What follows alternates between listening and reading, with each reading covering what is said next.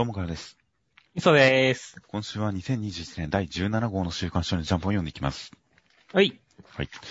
といった形で最初にあの予告をしておきますと、実は覚えてる方いらっしゃいますでしょうか？今年の年始初め、1月の1週目ぐらいの時に、あの、乙女の帝国というジャンププラスで連載している漫画をお勧めする動画を、まあ音源を取ったんで、えーいずれちょっと編集してアップしますって言ってからもう、丸3ヶ月経ったんですが。そうですね。あれが結構、あの、いろいろと、間、途絶え途絶えとか、いろいろと、あの、中断しつつ、動画の方を編集して、え今回結構この番組で初めて動画を前提とした感じの作品として、番組として作ったものを、えー、ちょっと前々から言っている、その YouTube、YouTube アップはちょっと数日遅れるかもしれませんが、えー YouTube 込みで、えーちょっとアップしようかなというのが、多分今週アップすることになるので、えーそちらぜひご覧ください。かなりいい動画仕上がってますよね。手間はかけましたね。という形なので、なかなか今まで、こう、権利的にグレーになりそうなところ、漫画本文の引用のようなものに関しては、極力しない方向でやろう。まあ、どこに出しても恥ずかしくない感じのホワイトな感じでやっていこうと思っていた、そういった方針でやっていたんですが、まあ、今度やる動画に関しては、もう完全に権利的にかなりグレー、引用、まあ、引用の範囲に含まれるのかな、でもここまでやったら、まあ、マットに近いかなという感じの、ちょっと権利的なあホワイトさをかなぐり捨てたような感じになったり、新しい路線をやったりとかしているんで、まあ、ちょっと試しにという感じで、まあ、いろんな試行錯誤、いろんな覚えることとかも、新しい発見とかもあって、なかなか楽しいような感じにはなっています。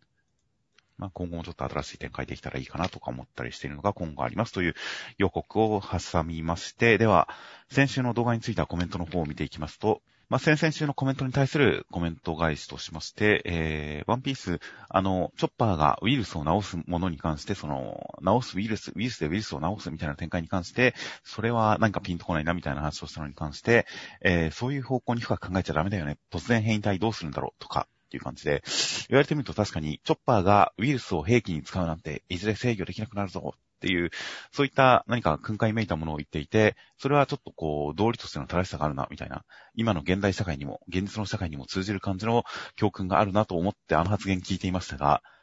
まあ、それで言ったら治療にウイルスっていうのも確かにかなり際どいよなとは思いますね。まあそうですね。まあでも、緊急措置ですからね。うん。まあ、まあまあ確かになって、ウイルスを道具として扱うっていう、そういう違和感も確かにあそこにはあったなというのはちょっと思いました。そしてね、じゃああとは、ウィッチウォッチのね、あの、貧乏ちゃまスタイルに関してね、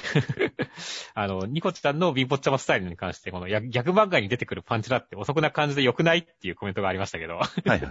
確かにそうですねって。いや、まあ、確かに、その、お色気漫画、エロが出て当然のジャンルの漫画以外のところで見えるエロの方がすごく価値があるっていうのは、まあ、なんでしょうね、かつてから言われていた、あの、初期ドラゴンボールのブルマのおっぱいですとか、あの、地上波で放送されるヌードとか、まあ、例を挙げればキリがないですからね。例えばね、今やってるジャンプ漫画で言ったら、ブラッククローバーでね、ちょっとやっぱ際どいシーンがあるとちょっと嬉しくなるっていう、そういう感じですよねっていう。まあまあ、そうですね。いや、確かにそういう、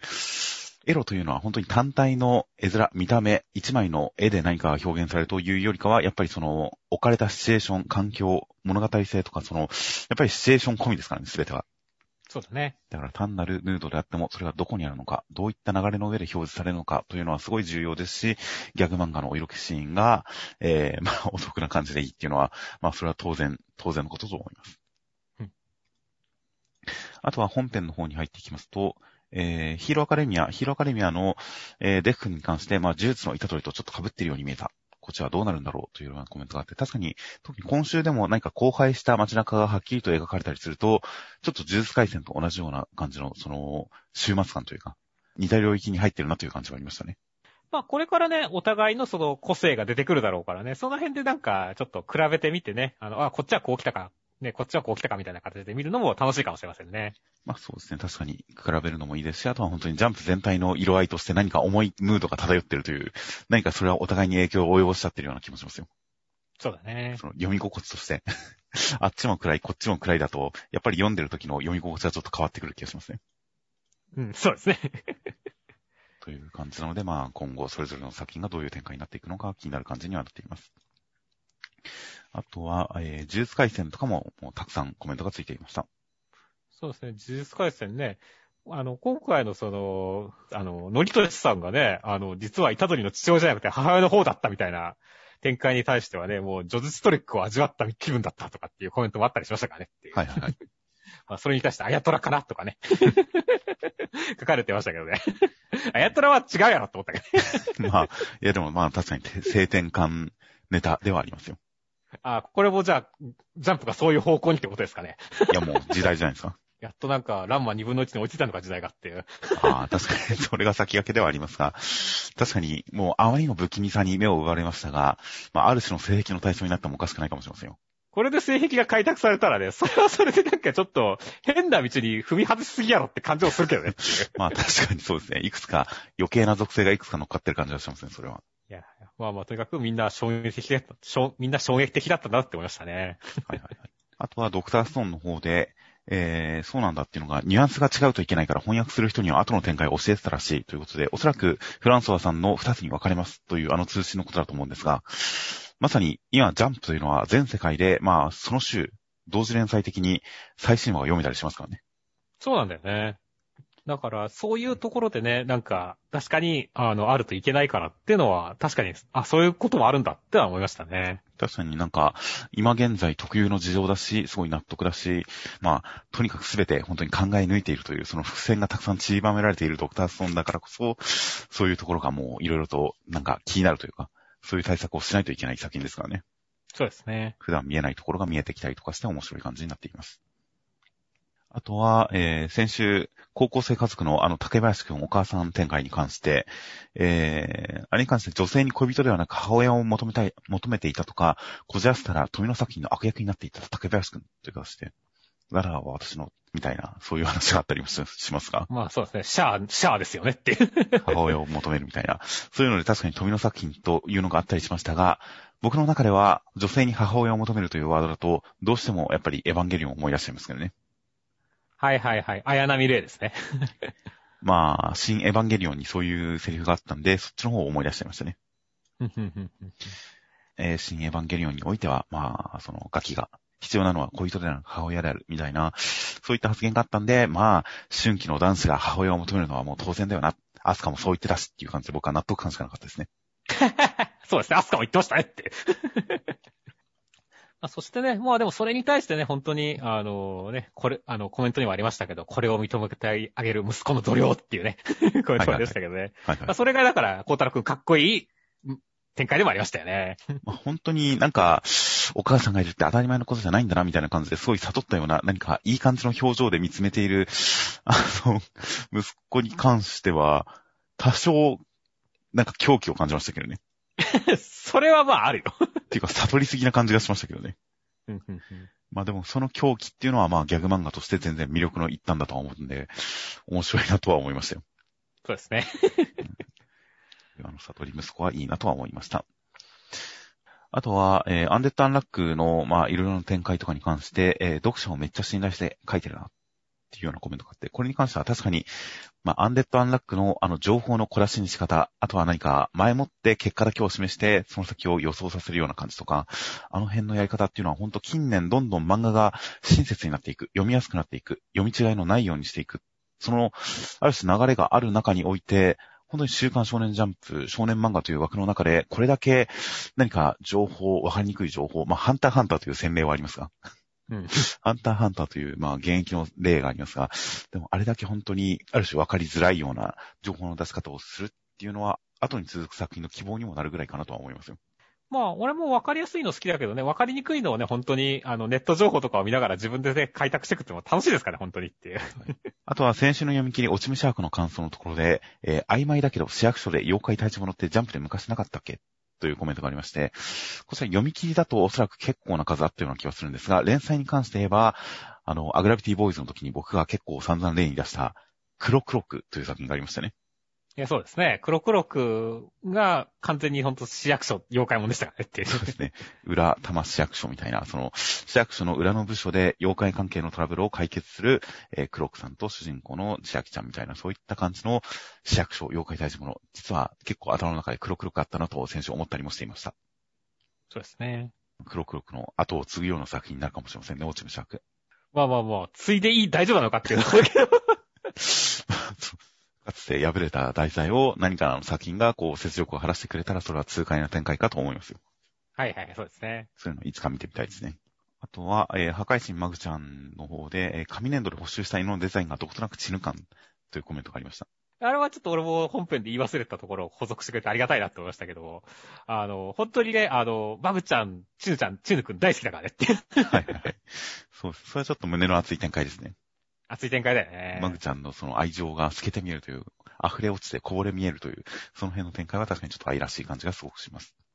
うんあと、それで言えば今週のハーキアンケートプレゼントに番犬ガオガオあって草ということで、実は先週の読者アンケートのプレゼントで番犬ガオガオがあったんですね。これは狙ったんですかね、やっぱり。まあ、どの段階でプレゼント決めるのかはわかりませんが、少なくともネームとかそういう打ち合わせの段階で、あ、今週マグちゃんには番犬ガオガオのおもちゃが出るんだなって分かった後で全然多分ねじ込める気がするんですよね。するね。タイミング的には。だから、編集はそれ、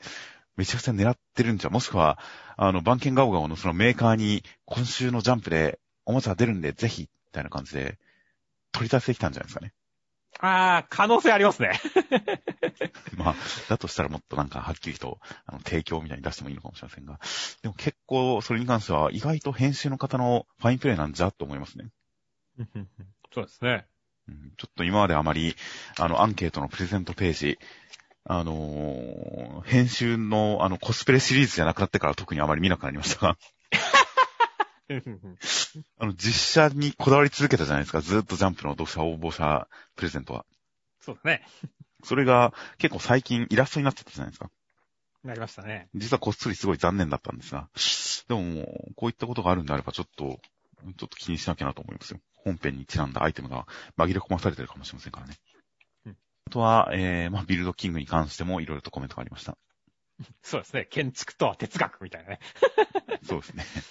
だからまあで、まあ僕らもちょっとやっぱり建築要素欲しいなって話してましたけどね、結構やっぱみんな同じ気持ちなんだなっていうのはコメントとかから見て取れましたね。第1話から建築会を待っている同士がいるのですが、島袋先生みたいなね。そうですね。未だに家を一から建てたりは全くしてないですからね。そうなんだよね。まあまあまあ、逆さ城も別になんだろう、メイン的には牙生やすとこことだからね。だから、何かこういう家が欲しいっていう人に対して、建てましたよ。それでこんなに嬉しいことがあった。こんなに生活が改善した。こんなに困ったことが解決した。やった、よかった。みたいな建設の王道的な話をやってないですからね。やってないんだよね。逆さ城もリビルドというか、逆さ城も建て直したはしたけれど、もともと別に困ってはいなかったというか、まあそんな劇的な、うん、生活が変わったって感じではないですからね。そうだね。リフォームですからね、あくまで。そうだね。だから建築が早く見たいなと僕も思っています。うん。という感じで、え他にもいろいろと大変コメントありまして大変ありがとうございます。という感じで、えーで、今週の中身に入っていきますと、えー先にちょっと今週おまけの方を見ていきますと、えー久々に、えーまあ、よくある感じの、たまにジャンプのやるカードおまけがついていました。遊戯王デュエルラッシュというのに出てくるカード、遊戯王カード、えー監獄の神、ディアンケトというカードがついてきました。何なんですかね、この不敬さんというか、監獄の神は何なんですかねって。女監修というのは、まあ、ある種の SM 的なモチーフとしてよく使われる、性癖の対象としてよく言われるものなんで、まあそういうある種ジャンル的なキャラクターかなと思ったんですが、今週何か途中の閉じ込みのカラーページで、なんかそのディアンケトに関する説明が書いてあったんですよね。なんとディアンケト、1999年の初期からあるカードですが、それに関しては実は細木和子みたいなおばちゃんの回復魔法カードだったんですよ。おおそうなんですね。その最初おばちゃんだったのが、えー、ラッシュデュエルという今回のシリーズに入って、何かそのおばちゃんの過去、バブル時代にブイブイ言わせていたディアンケトというのがまずカードとして登場しまして。うんその後、そのバブルブイブイのところから監獄、監視に転職したディアンケトというのが今回出てきたみたいですね。てか、バブル時代だと逆玉の神ディアンケトってなんだよっていう。いう何か初期に登場していた本当細木和子みたいなおばちゃんキャラクター、おばちゃん治療の神というのを今深掘りしてその一代記を見させられてるみたいですね、俺たちは今。すごいね。もう、ここから監獄の神なのに、そのうち治療の神になるのかっていう。最終的にはそうなるんですよ。やばいね。これはちょっと、続きが楽しみになってきた、ちょっと。なんかなかなか遊び心に飛んでて、バカバカしくていいなという感じの、えー、カード付録でした。意外となんか、ストーリーがありましたね。そうですね。といったおまけもついてきました。で、あとは、えー内容に関しては、ブラッククローバー、今週、連載6周年突破記念ポスター関東から、ブラッククローバーが関東から表紙となっていました。で、えーまず表紙の方に関しては、今、ユナイトした状態のアスタ君の、もう、まがまがしい感じの一枚でした。ていうか、まあ、体黒かったりすると、この筋肉の線とかが結構はっきり見えてて、なんか、すげえマッチョだなっていう感じするし、なんか、アメコミヒーローっぽいですねっていう。そうですね。あとなんかちょっとデビルマン感もありましたよ。そうだね。いやー、かっこいいなというのと、まがまがしいなという感じで、何か、本当に今までとはちょっと一線を画した一歩違った感じの、うん、生物感、生き物感もありますし、なかなか新しいなという感じの一枚でした。で、えー、関東カラーの方が、ポスター関東カラーということで、こちら折り込みのポスター、表面が田畑先生によるアスタ君とユノ君の、こう構える二人という、最新バージョンの二人という感じの、もう光と闇の二人という感じの一枚。そして、裏の方が、えー、アニメでこれまでのこのアスタ君の道のりをすべて振り返るような、そういったアニメ版の映画の一枚となっていました。こうやって加工アスタ君と比べると、やっぱ今のムキムキっぷりはやっぱすごいなって思いますねって。まあそうですね。特になんか、あの、原作、漫画の方でも結構ムキムキにはなってるんですが、特になんか、アニメの方がムキムキになってる感じがすごいするんですよね。するね。ちょうど、その、重大発表みたいなことが流れたタイミングで、ネットであの配信されてるブラッククローバー最新話、今どの辺なんだろうと思ってチラッと見たら、アニメ版のアスタ君が思ったよりもマッチョで、結構僕びっくりしたんですよね。結構そのマッチョ化、まあ、修行を経て、もう体型が変わっている、人格が変わってしまっているアスタ君というのがアニメだと特に顕著に感じられるなというのは、まあよく伝わってくる一枚でしたよ。そうですね。で、結局、重大発表というのはまあ映画化でしたね。まあだから本当にその、まあ最終章のところをね、超絶アクションの映画でやってくれるんだろうなっていう、まあ期待値高いですよねっていう。なのか、でも、この映画のビジュアルというのが、アスタ君、これは、なんか右手が普通にまだ生いんじゃないですかね。うん。アニメ版ですでに右手が黒くなるところまでやってるんですけどね。そうですね。続きではない可能性がありますよね。ああ、そうなの？なんか内容に関してどっかに書いてないかなと思ったんですが、まあオリジナルとも続きとも書いてなくて、まあまあ最終回のタイミングで発表されて、これ、あの動画アップする頃にはもう発表されてるのかもしれませんが、なんか、オリジナルストーリーなのか、続きなのか、アニメの続きなのかはちょっとわかんない感じでしたね。まあまあ、映画化ってなったらね、すぐやるわけじゃないですからね。また少しずつ見て、情報を見て期待値高めていこうって感じですね。まあそうですね。うん。まあ本当に映画化、まあ少なくとも鬼滅の刃においても前例のないぐらいの最成功例を見せつけましたからね。そうだね。まあ、あれは、たまたまだよ、もう。うんまあ、たまたまですが、でもまあ、あの、いろいろとアニメで成功しているジャンプ作品、映画にっていう流れは今後もどんどん評価されるかもしれませんね。まあ、その流れはまあ出るでしょうね。まあ実際、超クオリティ見られれば我々も幸せですからね。はいはいはい。まあ本当に楽しめるものが出てきたらいいなという感じです。で、えー今週の内容に入っていきますと、内容としましては、第287話で、ナハトさんは限界を超えるぜっていう感じで、二人の中級悪魔を同時にまとって、えー頑張るんですが、叶わずやられてしまいそうなところに、アスタ君が助けに来ましたという展開でした。いやーもう、今週はナハトさんのこの必死のね、やつを、生きて、一切聞かずに嘲笑う悪魔たちが本当に憎たらしかったですよねって。いや、本当に概念すらも燃やしたり凍らせたりできるらしいですよ。いや、本当にね、まあ、そういうのは結構ありがちな感じではあるけれども、それが本当に怖いというかね、やばいんだっていう伝わってくるこのビジュアルというかね、あの、表現力はさすが田畑先生だったよね。いや、本当に。で、その今まで笑顔のまま、ある種無表情、無感情な笑顔にすら見えていたところが、このナフトさんがこう、絶望というか、やられてしまったところで、すごい顔を歪めて笑うという、この歪めた表情のまがまがしさもすごかったですね。いや、本当だね。悪魔はこう、人間を苦しめる存在って言われてるけど、本当にそういった意味では、純粋にこいつら悪魔やなっていう気持ちになれたねっていう。はいはいはい。いや、もうこれは腕を吹っ飛ばされても同情の余地なしですよ。全くそうってその通りですね。だから本当にね、その、で、アスタ君が来る流れは本当に分かってはいたけれどもさ、やっぱすごい気持ちよかったよねっていいや、本当ですね。で、もうアスタ君が駆けつける、その前振りのような駒が一切なく、まあ、ナートさんが 倒せる人間、勝てる人間はいないみたいなことを言ってるのがある種前振りではありますが、何か駆けつける素振りとかその気配を見せつけずに、もういきなり登場して黄金は見開きでバーンっていう感じは本当に気持ちよかったですね。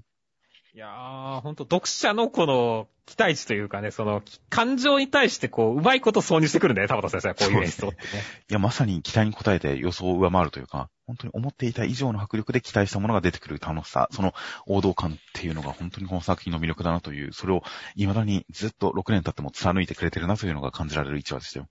そうですね。いやーという感じで、えー、来週のアスタ君の活躍は本当に楽しみです。では、続きましてが、ワンピースの第1008話、内容としましては、えー、現れたおでんさんは、勘十郎さんが作った、えー絵で描いた偽物でした。で、アシュラさんがやられてしまったり、で、そこに、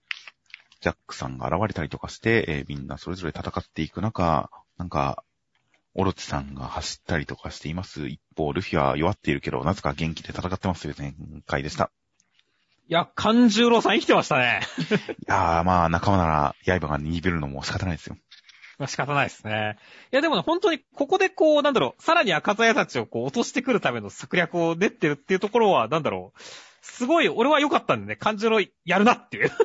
そうですね。で、それで何か、あのー、モノスケさんのところに駆けつけつつ、小月になりすまし小月を滅ぼし死ぬ、最高の島から、俺の人生は美しい舞台って、その、自分に酔ってる感じとかは、なかなか悪役として魅力的だなと思いましたよ。えそうだね。いやー、だから、その後さ、オロチさんも復活するじゃんっていう。そうですね。いや、まあ、だから、ね、まあ、く、なんか、ね、なんだろう、ヤマタノオロチみたいなさ、み、食べたみたいな雰囲気だからさ、生きてるんだろうなっていう予測はあったけどさ、この黒ずみリベンジャー二人の復活劇はちょっと本当に場をかき乱してくる感じがして、すごいいいなって思ったんだよね。いやー、本当にそうですね。オロチさんの復活、まあ、勘十郎さんが関わっててもおかしくないなと、今週のおでんさん展開見てちょっと思いましたけどね。ああ、はいはいはいはいはい。ああ、これも絵だってこと？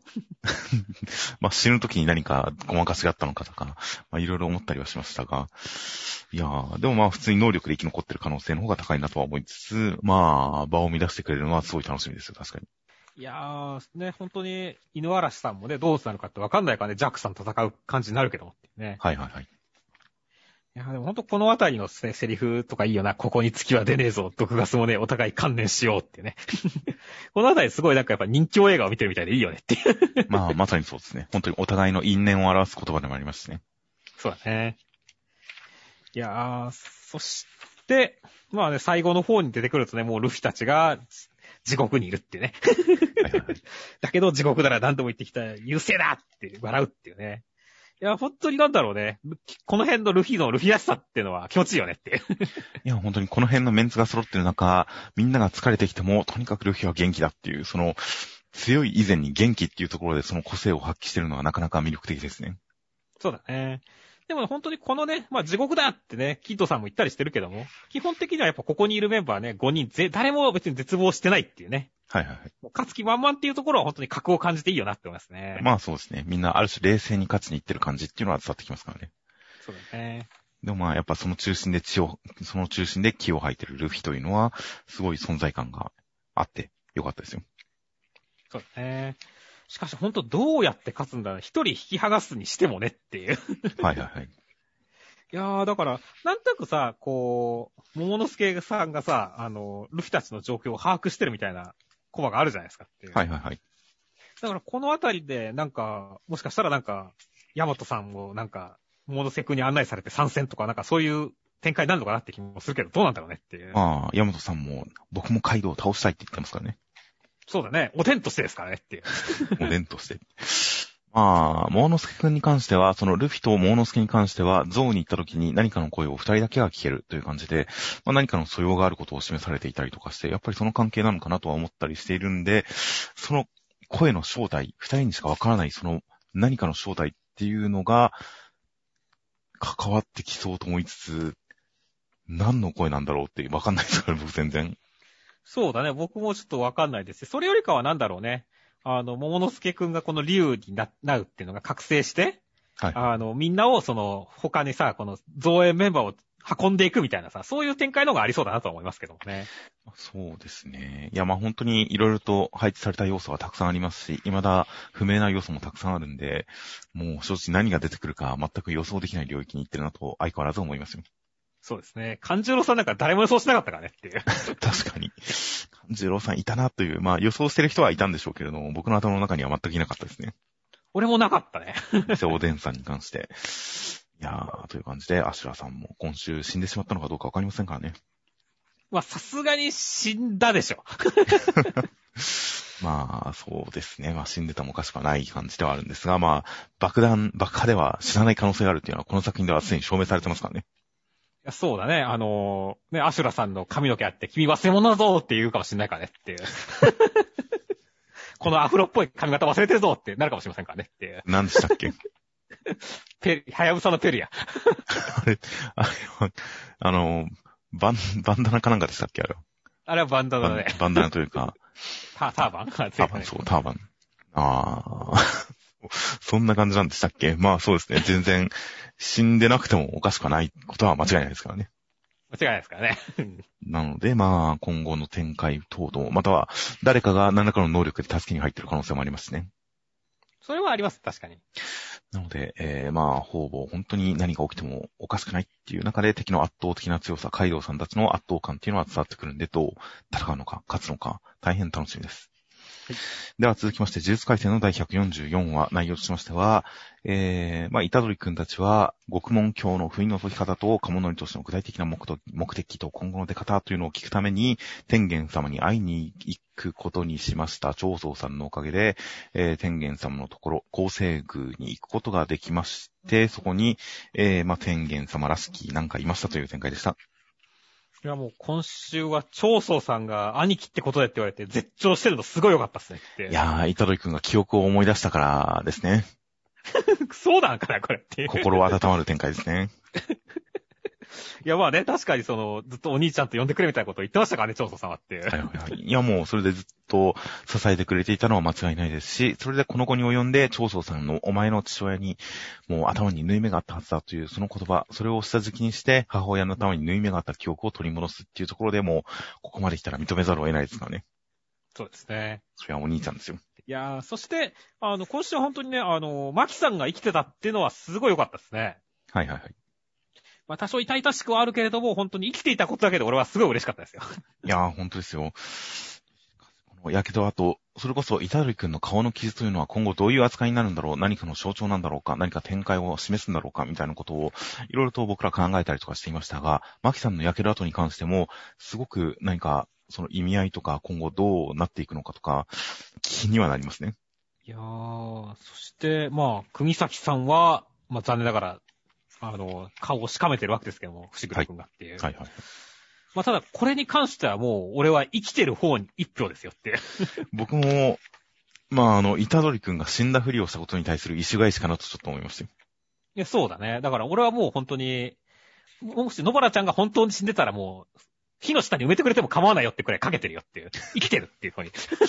誰も喜ばないですね。まあね。うん。まあ、本当に、あの当時、イタロイ君が死んだふりをして、それをおっぱっぴーでドッキリで表現したことによって泣かされた二人であれば、まあ、これはやっても許される範囲かなと思いますよ。そうだね。本当この雰囲気でやるなやったら思うけど。は思いましたが、まあまあ、今後の展開どうなるか。まあ、たとえ死んでたとしても、まあ、ただで死ぬ玉ではないと思って思ってますから。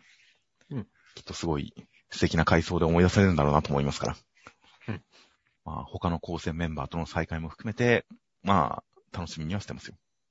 そして、まあ最後にね、ほんと天元さんが出てくるわけですけどもね。はいはいはい。いや、なんでこんな地球外生命体みたいなやつだとは思わなかったよっていう展開でしたね。いや、確かに。いや、地球外生命体みたいな感じ自体は予想ないというか、まあ、半分植物みたいな人だ。人間とは思わないでいいみたいな、そういったイメージから言ったら、まあ、本当にミイラ的なものとか、なんか人間じゃないものとか、まあ本当になんか、伊藤淳二の漫画に出てくるホラークリーチャーみたいな、そういう見た目のもおかしくないなとは思ってたんで、見た目に関してはそこまで予想外ではなかったですけど、意外とちゃんと喋ってくれるっていうのが、むしろ意外でしたね。はいはいはい。僕は結構その清少体の話とかがあったわけじゃないですか。はいはいはい。だからもっと人間っぽい感じなのかなとか思ったら、全然そうじゃなかったことに驚いてたんだね。むしろだから可愛い女の子でもよかったのに天元様って思ったんだけどねっていう。清少体がだってどうか取り込まれる感じのイメージでしたからね、僕の中では。はいはいはいはいはい。だから、そのままの姿とはあまり思わなかったんですよね。なるほどね。いやー、でもね、本当に天元様がちゃんとできてくれたことによってね、聖正体問題さ、過去においてさ、なんで天元様は安定したのっての、結構、スルーされたじゃないですかって。そうですね。僕も結局あの顛末、具体的に何なんだろうって今週改めてググっちゃいましたよ。うん結局理由不明なんですね。そう、不明なんだよね。そのあたりも含めてなんか、ちゃんとやってくれそうだからね、この結婚の話とかもしてくれたしっていうね。はいはいはい。まあ、結婚の話に関しては、それをつくもさんが知っているっていうのが、結構どこまで知ってたんだろう。まあ、ゲトウさんをそそのかした、そそのかしたというか、ゲトウさんが反公戦的な、反術師的な立場に立つきっかけを与えたつくもさんですから、まあ、だから、つくもさんが11年も前の話した今思えば全ての歪みはあの時始まったのかもしれないって、どの口で言ってんだとちょっと思いましたが。うん。まあ、なので、しどのくらい知った上でのことだったのか、そしてあそこに、つくもさんがどのくらい関与してたんだろうって、今更にちょっと疑いを持ちましたよ。いやーだからそのあたりがね、ちゃんとこう、今回のその、話の中でね、ちゃんとししっかりと説明してくれそうな雰囲気があるんで、そこはすごい楽しみですよね。そうですね。個人的には半々かなと思ってますけどね。ダメか。俺は話してもいいと思うけどな。展開について、そこの先を導いてくれそうな展開なんだろうなとは思いつつ、特につくもさん周りの立場に関しては、んまだここで説明されるのかどうかは、期待はしてるというか、ぜひとも聞きたくはありますが、そんな、あしてくれそうだなっていう雰囲気ではまだ映ってないです、僕は。なるほどね。では、続きましてが、僕のヒラカデミアの第307話、内容としましては、傑物学園高校のヒーロー科の、えー3年生、新藤くんたちが、えーまあ、人々の避難を頑張ったり、その避難を拒んでいる人たちを説得に回ったりとか、頑張ってるところに、えーマスキュラーさんがやってきてやべえっていうところにデフ君来ましたという展開でした。もう、新章に入ってね、デクくんの最初の戦闘の相手がマスキュラー戦っていうのは熱いですねっていう。いやー、確かに。これもやっぱり、よく、その、僕もアメコミの知識がそこまであるわけではなくて、どちらかというと、まあ、映画とあとゲーム、バットマンのゲームとか、そういった知識、そういったイメージの中ですけど、やっぱり、一度捕まえたヴィランが解放されて街中に出て行って、もう地獄のような街中で、その、かつての敵をほふっていく展開ってめちゃくちゃ熱いんですよ。そうだね。少なくとも僕のやったバットマンゲームではすごい熱い展開でした。うん だから、すごい、ああ、いい展開だなというのは、その辺の下敷きもあった上で思いましたよ。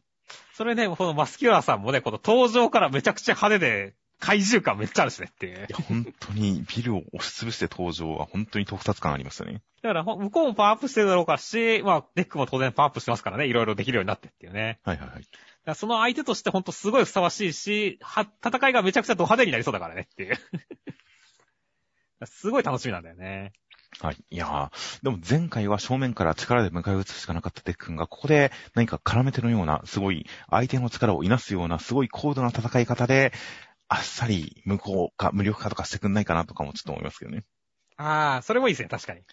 あの時とは違うんだぜ、みたいな感じを見せてくれるのも、ちょっと期待のうちではあります。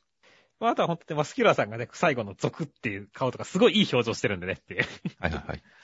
いや、だから本当にな、また二度目にデックンやられた時も、なんかすごいいい表情してくれそうで楽しみだなってますね、そこはっていう。うん。まあ、すそうですね。まあ、ある種力で押し負けるんだったら本望かもしれませんが、そうじゃない感じの絡め手でやられたら、すごい屈辱を与えられるかもしれませんね。そうですね。いや、なんか、マスキュラーさん、だから表情、ね、楽しそうなんで、だから、まあ、苦痛に歪む表情でもね、喜ぶ表情でもね、なんか見たいなって思ってるんですよねま。あ、確かにそうですね。最後のところで笑ってるのは本当にいいな。こいつ喜んでるな。でいい相手、ライバルだなっていう、因縁の相手だなっていう感じがすごい伝わってきて、いい表情してましたよ。そうですね。という感じで、ちなみにそういう、あの、以前との対比という点で言えば、実は先週気づいてなかったんですが、先週の最後にデフ君が、裏ばれた感じのデフ君が、でっけえヴィランと言っていた、あのセリフというのは、実は、第一話冒頭デフ君の第一声らしいですね。はいはいはい。そうですね。俺もネットで見ましたよ。でっけえヴィランっていう、何か口調まで変わってみたいな感じでしたが、実は最初、ああいう口調だったんですね、デフ君。でも、あの時はなんだろう、もっとなんか観光客というかさ、あの、もっとなんか、うーまあ一般人感ある、でっけえヴィランっていう感じだったよねっていう。そうですね。なので本当に同じ口調、同じセリフ、同じ語句なのに、これだけ印象と意味合いが全然違ってるんだっていう、その対比として、先週は本当に実は見事だったんだなというのが伝わってきましたね。そうですね。いやーという感じで遠いところまで来ました、ヒーローアカデミア、デフ君の活躍。もう、だって首元に巻いてるマフラーがちぎれてる感じで風になびいてるんですよ。そうですね。もう、これは強いですよ。まあまあ、かっこいいですよね。そうですね。一応あのマスクも捨ててなかったみたいですね。うん。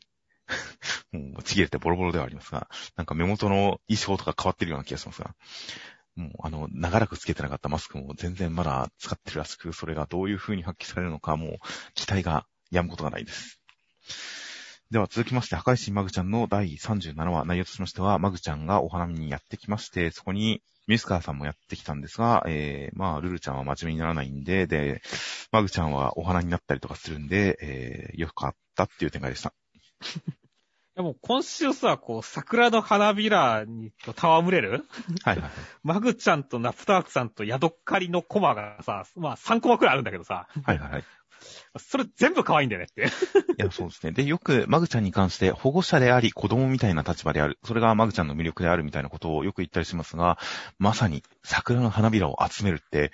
子供のよくやることですからね。そうですね。集めちゃいますからね、花びら、つい。いやー、だからなんかすごいこう、可愛らしくて、もうここが天国かっていうノリでしたよって。まあ、まあまあ、僕は普通に、あの、親子連れの可愛さというか、その、花びらを集める幼児を叱るお母さんみたいな、その、ルルちゃんのお母さん感も含めての、微笑ましさとして受け取りましたけどね。はいはい、なるほどね。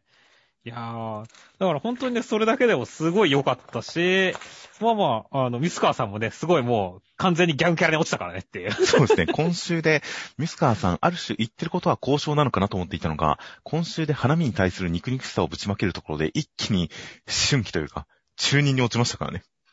そうだね。単なる内向的なガキじゃねえかっていうのが分かりましたからね。いやー、真面目にならないってって、まあ、お前のそのメントだったら真面目になんねえよって。そうですね。いや、この俗っぽさと、その、うつうつとした感じとか、すごいいい感じになってきましたよ。なんだろう、漫画の違うキャラじゃなかったっていう嬉しさもあったよねって。いや、本当にそうですね。だから、全然シリアスとかバトルとか、そういう方向性を、なんか拭い去ってくれましたね。そして、あとはね、本当に今週のこのマグちゃんの解決方法に関しては、本当になんだろう、気持ち悪かったねって。いや、本当に気持ち悪かったですね。毎週俺はこう、なんだろう、ちょっとこう、溶けたマグちゃんとかも可愛い可愛い言い続けてたけどさ、さすがに桜に、なびきになるマグちゃん、これちょっと気持ち悪いなと思って。どんどん分裂していって木を覆うという。うんこれ一応だから、マグちゃん一応花びらの形で分裂してるんで、ちゃんと、その、実際はこんな、なんか、ねっとりしてる感じじゃないと思うんですよね。そうだね。なんか絵面で見ると、すごいねっとりして見えますけど、木にねっとりした粘液がまとわりついてるように見えますけど、実際はもっとちゃんと桜なんだと思いますよ。まあじゃあアニメ化した時はなんかじゃあ綺麗な桜になってるわけですねっていうい。や、もうそこは完全 CG ですごいいい感じにするんじゃないですかね。はいはいはい。もうヒルルクの桜くらい感動するようになってるってことね。そうですよ。花坂マグちゃんですから当然ですよ。なるほどね。でも本当にね、マグちゃんの色がピンクなのを利用したいい作戦だったよねっていう。そうですね、確かに。いや、だから本当に嵐で花がなくなってしまうっていうので、どうするんだろうってこっちもちょっと一回考えましたからね。そうですね。で、それに対して意外な解決策だけど、バカバカしいし、可愛い、今可愛い要素もあるし、納得の感じで、ミスカーさんが呆れるのも当然だしという感じで、これは普通にお話作りとして本当にいいオチを用意したなという感じでしたよ。そうですね。いや、あとはミスカーさんは鳩に謝れと思いますね。鳥持ちがついてかわいそうという感じでした。では続きましてが、えー、センターカラーです。バーサス貞宗、大反響御礼センターカラー、逃げ上手の若君ということで、えー、こちら、なんというんでしょう、法王風な感じの、えー、時行くんの一枚でした。いや、そうですね。かっこいいですね。いやー、なかなか、普段の松井先生の絵柄にない感じの色合いというか、うん、なかなか特徴的な感じで印象的な一枚でしたね。そうだね。だから、なんだろう、まあほんと時行くんをなんかこう、すごい、キュンキュンするようなキャラクターにしようみたいな意図をすごい感じてるし、実際それが成功してる感じがするんで、いいなってますよね。確かに、時行くんのこの、本当に法柄の、その、なんか、こう、袴と袖と、それと対比となるような青と白の、えー、本人の衣装みたいな、その感じは、本当にアーアーティスティックな感じの色気と可愛さと、なんか、魅力がありますね。まあまだ半人前だっていうところもちょっと表してる感じもあるしね。これから飛び立つんだっていう期待値が見えますよねっていうう。ん、なるほど。という感じで、内容としましては、第10話で、えー、時行くんは、逃げながら撃つ押しびねり、またの名をパルティアンショットというのを習得して、えー、貞宗さんを見事に、えー、打ち倒しました。という感じで、えー、もう、天界の道のりはすでに走り出していますという展開でした。いや、今週もなんだろう、その馬術アクションめちゃくちゃかっこよかったね。はいはいはい。で、アクロバティックショットとかもさ、すごいこの絵的な迫力？と美しさがあったしさ、はいはいいや、なんだろう、すごいなんか少年漫画のこの対戦っていう、戦いっていう感じがして、すごい面白かったですね。いや、確かに、その、本当に馬に乗って弓を打つという、すごい、ある種、なんか馬の上でだけ、馬の上だけで言えば、それほど、それほど動きがなさそうなアクションっていうのを、この押しびれにすることによって、すごい躍動感のあるアクションシーンにしましたからね。そしてその上でさ、それをこう、パルティアンショットってこう、名付けるっていうさ、このセンスすごいよねっていう。まあ、そうですね。なんか、ある種、この作品の自由さっていうのがどこまで行くのか、こっちは読み切れないところがありましたが、そこまで行くかっていう感じがしてよかったですね。これも本当にね、よりしげさんが何でも知ってるからっていうね。はいはいはい。本当よりしげさんのキャラクターすごいよねって。そうですね。いろんな本当にあ松井先生の作風をすべて許せる形にしてますからね。いやー、だから、すごいやっぱ自分の武器を、あをが分かってるし、その自分の武器をどういうキャラクターを配置すれば使えるかっていうのが分かってるな、松井先生っていう感じするよねって。はいはいはい。で、ちゃんと本当に時行君をヒロイックに描くっていうところで、それが成功してるのが、もう本当に大変気持ちのいい、かっこいい一話になりましたよ。そして、まあ本当にね、あの、小笠原さんもね、今回負けたけれども、また次出てくるときは楽しみだねって、次は本当に目で、なんか、魚とか食って溶かしてほしいねって思ったねって。いやいや、目からは出せるけど入れられないですよ、きっと。ダメか目から遺産を出して敵を溶かすとかそういうことをするんじゃないですかね。もうモンスターだよね。目から胃液っていうのはすごいなと思いました。うんうん。という感じで大変、その貞宗さんのそのクリーチャー化っていうのは、まあいいなと。全然その、まああくまでキャラ付けだって、それが別に勝敗に関わってるわけじゃないですからね。そうですね。そのバランス感の中ですごい本当にクリーチャー化した敵役がいろいろ出てくるのは、ものすごく楽しみですよ。楽しみだね。では続きまして、僕とロボコの第35話内容としましては、えー、ルリちゃんが読み切りがジャンプに掲載されて、やったーってなってる中、ロボコはもう漫画家書くのやめますって言うんですが、ルリちゃんに見てもらった結果、えー、やっぱり書き続けますっていう感じで自分とボンド君のことを書いたエッセイ漫画を書いたら、えー、最終候補まであと一歩というわけで掲載されましたという展開でした。漫画大漫画、ほんと相変わらず面白いよね。絵柄の崩し方がもう躊躇はないですよね。じゃないからね。いやでも本当にな、そのブラッククローバーとかもな、本当に、あの、自分のことをアタスと言いますとかさ、はいはいはい。普通にセンサーだって思ってたんで。そうですね。いやー、ジュジュって言われ、ジュジュパイセンとかね。いやー、だからちょっとほんと絵柄さえ良ければ普通にパロディ漫画として高いぞ、これレベルってね。こういうジャンル、こういうパロディ漫画っていうジャンルはないですけどね、世の中にあまり。まあ、ないですね。いやー、もうだから本当にちょっとなんか、見たことがないものを見させられてる感じがするのはすごいいいなって思いますねって。ああ、確かに。まあ、さすがに、前回の持ち込み回ほどの分量でやってこなかったのは、さすがにバランス感覚かなと思いましたけどね。そうだね。まあ、程よい分量でしたよ、これが。でも本当にな、その、ロボコの、ロボコのことが好きで好きでしょうがないボンド君の漫画っていうの、これ、本当に嫌だって気持ち伝わってくるからねって 絵柄の崩れ方が一番ひどいような気がしますからね、これが。思うねって。そして膝膝だけ。そうそして膝だけすごく画力が高いという。いやー、というところも大変良かったですね。いやいや、まあ、そしてね、本当に、あのね、これはだからね、あの、漫画大漫画としても面白かったし、これから漫画家を目指す人たちにもね、すごい参考になる話だったなと思いましたからね、っていう。そうですね。もう、諦めた方がいいってことですかね。いや、違うんですよ。ルリちゃんのアドバイスがめちゃくちゃこうね、的確じゃないですかっていうね。ほう。パロディとかで膨らませてね、面白いのが書けるんだったら、ね、既存の作品を面白くできるんだったら、それを実体験でやってみればってアドバイスしたんですよっていうのとか、普通に使えると思うんですよねっていう。はいはいはい。ね、これでだって、この方法論で成功したのがゲーミングお嬢様じゃないですかっていう。うーん、なるほど。格闘、格闘ゲーマーの擬人化というか、まあ、格闘ゲーマーのお嬢様かみたいな形でね。はいはい。だからそういった意味では、だから、有用なアドバイスだと思ったんですよねっていう。なるほど。まあ、な そうですね。宮崎先生もきっと、ロボコみたいなメイドを作らせてるんでしょうね。それはなんか宮崎先生大丈夫？体調崩さないと思うけど。宮崎先生がロボコみたいな人なんでしょうね、きっと。ああ、それはありそうですね。ねあ宮崎先生の擬人化というか、キャラクター化がロボコってことですねっていう。宮崎先生の日常の行動を漫画に書いてるのがロボコなのかもしれませんね。すごいっすね。ボンド君の立場の人かわいそうだねって。だとしたらロボコツイッターも納得ではありますが、でもまあ今週、その宮崎先生のロボコ化ということで言ったら、この漫画、パロディ漫画に関して、その、こっちらパロディでも何でもなりふり構わずやってんのに、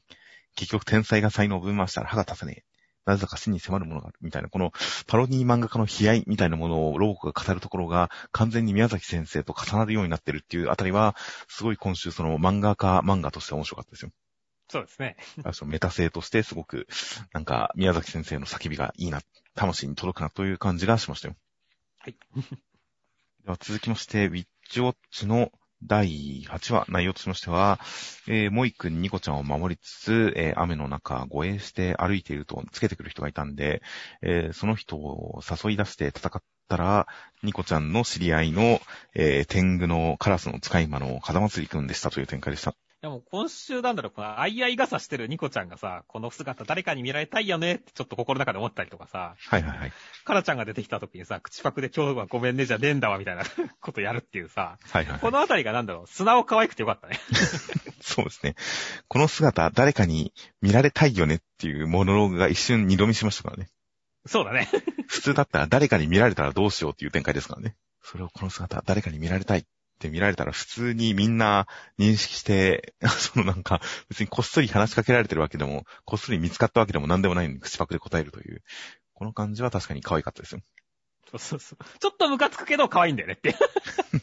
いや、僕は全然ムカつかないですね。はいはいはいはいはい。俺はちょっとムカついたけど。僕はもう純粋に可愛いですよ。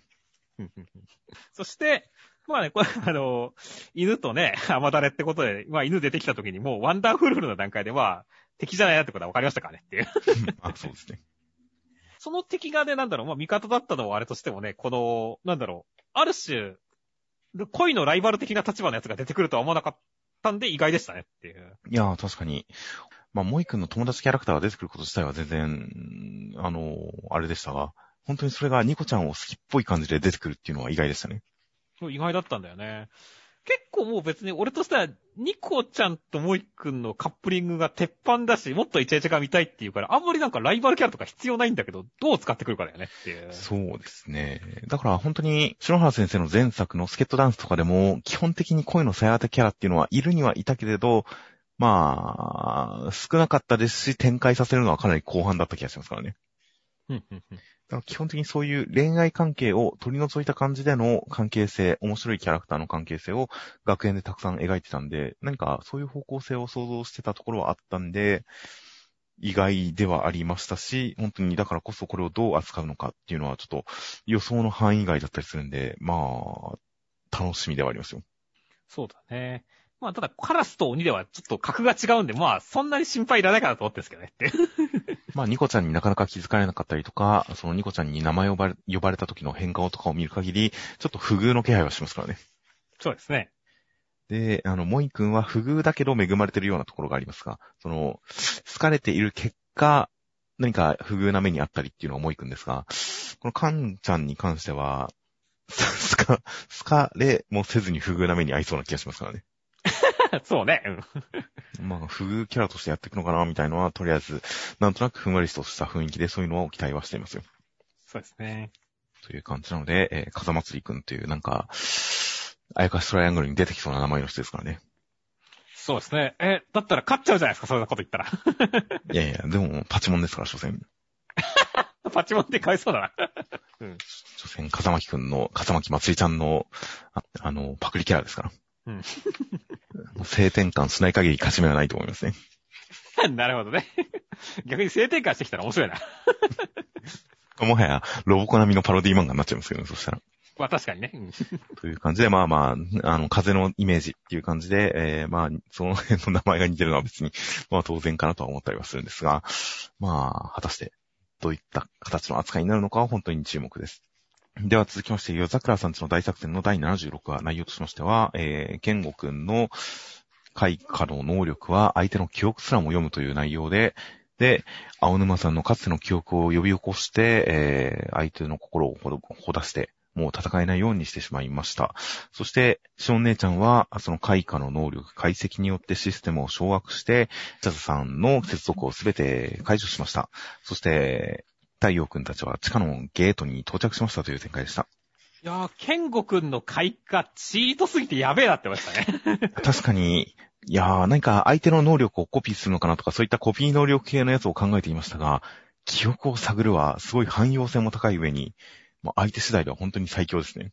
最強だよね。まあ、ケンゴくんとシオン姉ちゃんがコンビを組み合わったら、両方ともハッキング系能力ってところで合わせてきたなっていうのもいいなって思いましたし、はいはいはい。お互いにすごい派手ってすげえなっていう感じで面白かったねっていう。まあそうですね。特にやっぱりケンゴくんが、その青沼さんのかつての記憶を呼び起こすっていうところに関しては、やっぱりあの担保側の人たちはみんなすごく不幸を背負っている感じのキャラクターだったりしましたが、まああとは普通の悪人もいましたが、まあその過去、この、あの、箱バーの回数数ページでしたけど、普通に感動できました、ね僕は。そうだね。普通にちょっと類線に来る感じの過去回想、これを暴き出して、青沼さんのキャラを深掘りする。と同時にケンゴくんのかっこよさを引き立てるという、その完全にお互いのコミュニケーション、お互いの深掘りになった上で、相手の改心までちゃんと導くっていう感じは素晴らしいドラマだて、能力を完全に活かしたストーリーの盛り上がりになってて、いやー、大変読み心地は良かったです。そうだね。すごい良かったね。そして、その後のね、ほんと、チャチャさんのね、システム掌握はい。の流れに関しても、まあ先週ネオレーションをちょっと例に出して、いはいや、ネオレーションと比べてどんな演出してくるのかなみたいな話してましたけどもね。ほらもうネオレーションがメラならもう全体爆発、もうメラゾーマですよ。カイザーフェニックスですよって言いましたねっていう。どちらかというとイオっていう感じですけどね。なるほど。イオナズン的なね。イオナズンな感じがしますね。いや、まあまあでもね、本当になんだろうハッキングで爆発するって細かいことはなしにして、でもかっこいいよね、これっていう。敵側の施設に関しては、まあ、何か、やっぱ、人間にチューブたくさん繋いだりとか、すごい異常な設備でありますしね。そうだよ。だから、夜桜さんだとなんかこういう表現俺全然許せるんだよねっていや、設定的にも全然無理はないと思いますよ。勝ち方も派手でよかったなと思いましたねっていう。はいはいはい。確かに、そうですね。シオンちゃんの解析、ハッキングっていうのが、まあ、どういう風に相手を掌握するか、単純なシステムの取り合いだったら本当に画面上にピコンって出て終わりでも全然おかしくないわけですからね。うんそれを本当にチャチャさんがシステムから物理的に接続を断たれるっていうのを爆発で表すっていう感じ。で、まあ、この仮面被って膝を抱えてる状態っていう引き込みの状態が周りが爆発して閉ざされるという、この構図も含めてすごいかっこよかったですからね、確かに。そうだね。いやー、そして、まあ本当にね、いよいよ次は太陽くんとね、京一郎兄ちゃんっていう戦いですからねって。はいはいはい。いやー、ちょっと京一郎兄ちゃんはね、本当になんか死亡フラグみたいなのもちょっと立ててるんでねっていう。うん、まあ、五条先生並みの退場フラグはちょっとあってますよね。うん。だからちょっとね、どうなるかっていうのは気になりますね、来週って。しかもセンターカラーですよ、センターカラーっていう。はいはいはい。やりすぎでしょ、センターカラーっていう。めちゃくちゃ半分くらい選択からじゃないですか、もはや。そうだよね。すごいなと思いつつも、まあまあ、無理しないでね、ゴンダラ先生って感じですよね まあ、その心配は当然ありますね。いやーでもまあ当然もう期待の方が高いですし、本当に最新部のゲート、その扉という感じ、何か前情報とか具体的な説明とか、その文字的な説明が一切ないのに、本当にこの絵的な迫力とそのゲートというものの持つ意味合いみたいなもので、この先の不穏な展開をすごく感じさせますからね。そうだね。この辺の本当漫画的な表現力の高さ、そのこのゲートに、ゲートの前に佇む二人にすごい集約されてる感じがして、本当に来週がすごい楽しみですよ。では続きましてが、空いてる詩の第9話、内容としましては、えー、アイオイさんは殺されそうな感じなんですが、まあ、実際は課長が助けてくれて、独自の捜査愛化というのができました。アイオイさんは銀行強盗の現場で人を殺してましたという展開でした。明らか課長ってのが出てきてさ、はいはいはい。明らかにこのアイオイさんより不審すぎる存在なんだよね、こいつって。これ、男性なんですかね？それすらちょっと不明な感じだよね。男性なんだと思うけどっていう。うんで、お母さん力の高い男性なんですよね。そうですね。このコートも含めて、やってることも含めて、まあ、だいぶ漫画っぽいキャラが出てきたんで、ある種、このキャラクターが出てきたことによって、あ、この作品は本当になんか吹っ切れたんだなというか、やっぱりヒカルさん、今週も裸で原稿書いてるヒカルさん良かったですし、うん。あの、殺人現場のようなところで、えー傷だらけで、何か、あのー原稿を書いてるヒカルさんっていう、その、まあ、すっぱだかで傷だらけっていうところも良かったですね。そういったヒカルさんに続いて今週の課長が出てきたことによって、この作品は本当にそういうなんか、漫画漫画した世界観に見事に問い立ってくれたなという、なんか、あある種の安心感がありましたよ。なるほどね。まあ、俺はなんだろう、この、アイオイさんに、が刑事であることに違和感があるってことはちょっと言ってましたけど、ずっとって。まあまあ、なんか、それ以上にアホなキャラが出てきたんで、なんかすごい柔らかくなったな、アイオイさんの印象がっていう。まあそうですね。それに、先週までのアイオイさんは、犯人を愛する、犯人を、欠落を埋めてあげるというのが目的でしたが、今週完全に捜査愛化、我々は犯人を捕まえるって形で、アイオイさんもそれに対して賛同する形で、もう相手を愛して欠落を埋めて逮捕するという方向にちゃんと話が向かっていったんで、前半の話の序盤、この連載序盤のわけのわからんさもみたいなものが、今週で一気に払拭された感じがありますね。そうですね。だから本当にここから空いてるし、スタートっていう感じはなりましたよ、本当に。そうです。捜査愛化がもう、このお話の舞台ですよ。これまではそれまでのプロローグだったんですよ。そういうことですね。いやーまあだから本当にね、どうすんのか。でもなかなか今回のね、犯人は、なんか、もう、歌、打って驚いてるくらいだからね、なかなか、そんなに変態性とかなんかこう、アイオイさんが逆に言うと愛する要素がまだ見えてこないけどね、っていう。いやーどうだ、犯人になるのかっていうのは、わかんないねっていう感じですねまあ。そうですね。まあ、今週の最後のこの銀行強盗展開で、アイオイさんが人を殺してるっていうのも、あの絶対に殺してないわけですが。そうですね。でも、引きとしては本当にこのわけわかんなさ、アイオイさんなら多少、なんかやりかねない感じもなくはないっていう、その微妙なニュアンスがあって、最後の引きもすごい良かったですね。そうですね。うーん、どうだろう。実はこのメガネが真犯人って感じだからね。死んでるメガネがっていう。ああ、まあそっちはそっちで犯罪者と。これは普通に肌を白く塗ったサコンさんってことはないですよね。それはなかなかだってやりすぎ、アクロバティックすぎやろ。僕は結構真面目にその可能性あると思ってますけどね。誰がそんな特殊メイクしてんだよ。明らかさんかって。まあまあ誰でもできる。アイオイさんだってそのくらいできるんじゃないですか？できるのか？まあまあ、スペックここで持ってくるのはありだけどな、確かに。最強のストーキング能力持ってますから。なるほどね。もうだから本当にこの死体がどう扱われるかってことをた楽しみだねってそうですね。まあ、死体があってどうするかっていうのはサスペンスものの定番中の定番ですから。まず死体ありきみたいな。そういう点で言ったら本当にこの死体に何かトリックがあるんじゃないかな。どう扱うんだろうな。まあまあトリックは絶対あるんですが、殺すわけないんで。っていう点で、本当に、そういったサスペンス漫画的な、ある種のミステリーに近い感じの、そういう楽しみもすごく今渦巻いてますよ。いや、という感じで本当に僕は空いてるし、先々週というか、ヒカルさんの展開からの今週で一気に何か期待値が、その予測不能な、ある種の不安感を伴ったものから、何か、本当にある種安定した感じの期待値に高まってきた感じがしますよ。だからこれからですよ、これからって感じですいや、ね。本当に、なんかすごく普通に素直に、何の心配もなく、来週が楽しみです。では続きましてが、最新5巻大好評新格者候補選抜権大反響御礼センターカラーマッシュルという形で、センターカラーは、えー、新格者のカルドさんを背後に構えるマッシュ君という一枚でした。で、ここから新格者ともちょっとなんかバトっていくんだっていうところを指し示す、まあ今後を示すためのカットって感じでしたね。まあまあ、少なくともその今週1話の中身だけでもうその、あの、カルドさんがマッシュ君を試しに来たっていうことではありますから、まあ内容と完全にリンクした感じの一枚でしたね。そうですね。いや、普通にこの剣の感じとか、小道具の書き方とか、等々を含めて、カラーリングとか含めて、すごくかっこいい、普通にかっこいいセンターカラーでしたね。で、内容としましては、第56話で、次の試験に備えて、えーマーガレットさんのところには、オーターマドルさんがやってきて、えーマッシュ君をやっちゃえ、みたいな、そういった仕事の依頼をしてるのかな、みたいな雰囲気がありつつ、マッシュ君たちはプロテインを飲んだりとか、ワイワイやってるところに、カルドさんがやってきまして、えーマッシュ君に、あっち向いてほいで、戦いを挑みますという展開でした。今週のこのそこにダンベルがあるからですかねとかの下りに対してこうフィン君がなんだこの無駄に流れていく時間はって突っ込んでるのが、まさに読者の叫びでよかったですね。そうですね。フィン君はツッコミとして、声のなき、声なきツッコミとして今週、すごく仕事を果たしましたね。しましたね。本当に我々も一体何を見せられてるんだか考え、やばいかね、今週っていう。いや、そうですね。っていうか、フィンちゃんはなんでここにいるんですかね。そう、ストーカーだからじゃないですかね。まあまあ、まあまあ別に戦士だけがいるわけじゃないみたいですからね、ここ。そうですね。普通に激励に来てくれたんですね。そういうことでしょうね。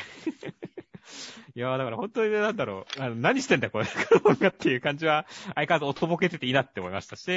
で、最初本当にね、その後もなんか新格者と戦うっていう展開も、あ、ここういう展開で来るんだっていうのがすごい面白かったですね。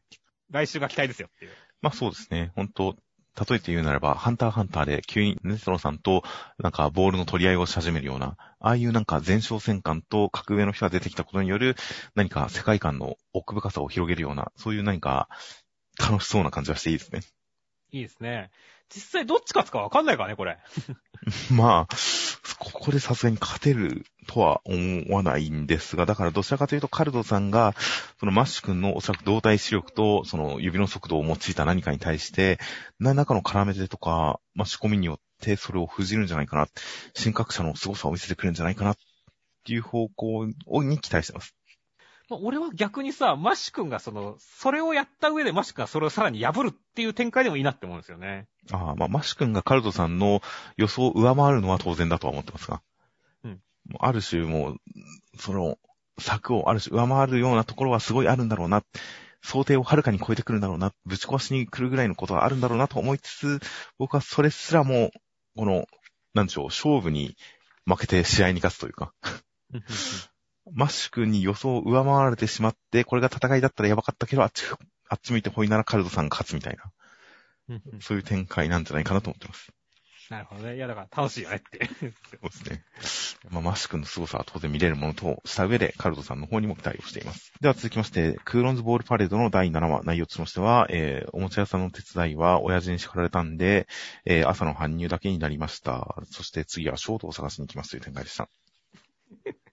お父さん、ピンピン動けたねって。結局、一人相撲だったみたいですね、鶴木くんの。本当だよって。これちょっと卑怯じゃないですか。解決したって思ったんだけど。まあまあ、ただね、それはそれとしてもね、まあ、なんだろう、カリンちゃんがなんか店番ずっとしてて、なんかかわい、なるのもかわいそうだったからねっていう、仲間外れ感もっていう。みんなで持ち回りになった予定だったらしいですからね。店番。そうそう。でもね、結局試合とかがね、始まって、練習が始まったら絶対カリンちゃんに押し付けられたのから、あの、他のだってメンバーもさ、エースとかキャッチャーがいない状態で練習とかできないでしょっていう。うん、まあ、基礎練はできるでしょうけど、ちょっとやっぱり、なんかそれは野球を舐めてるのかと思われかねないですね。そうそうそう。だから、いいんだけどねっていう。いや、はい。まあまあまあ、だから、最終的に俺はまあ、カリンちゃん、みんなね、あの、これで、新生クローズ、いや、本格指導ですって言って、もう、カリンちゃんも大喜びの展開だったからいいんですよ、それはって感じでしたね。まあそうですね。カリンちゃんは、今のところあんまり役に立ってないですね。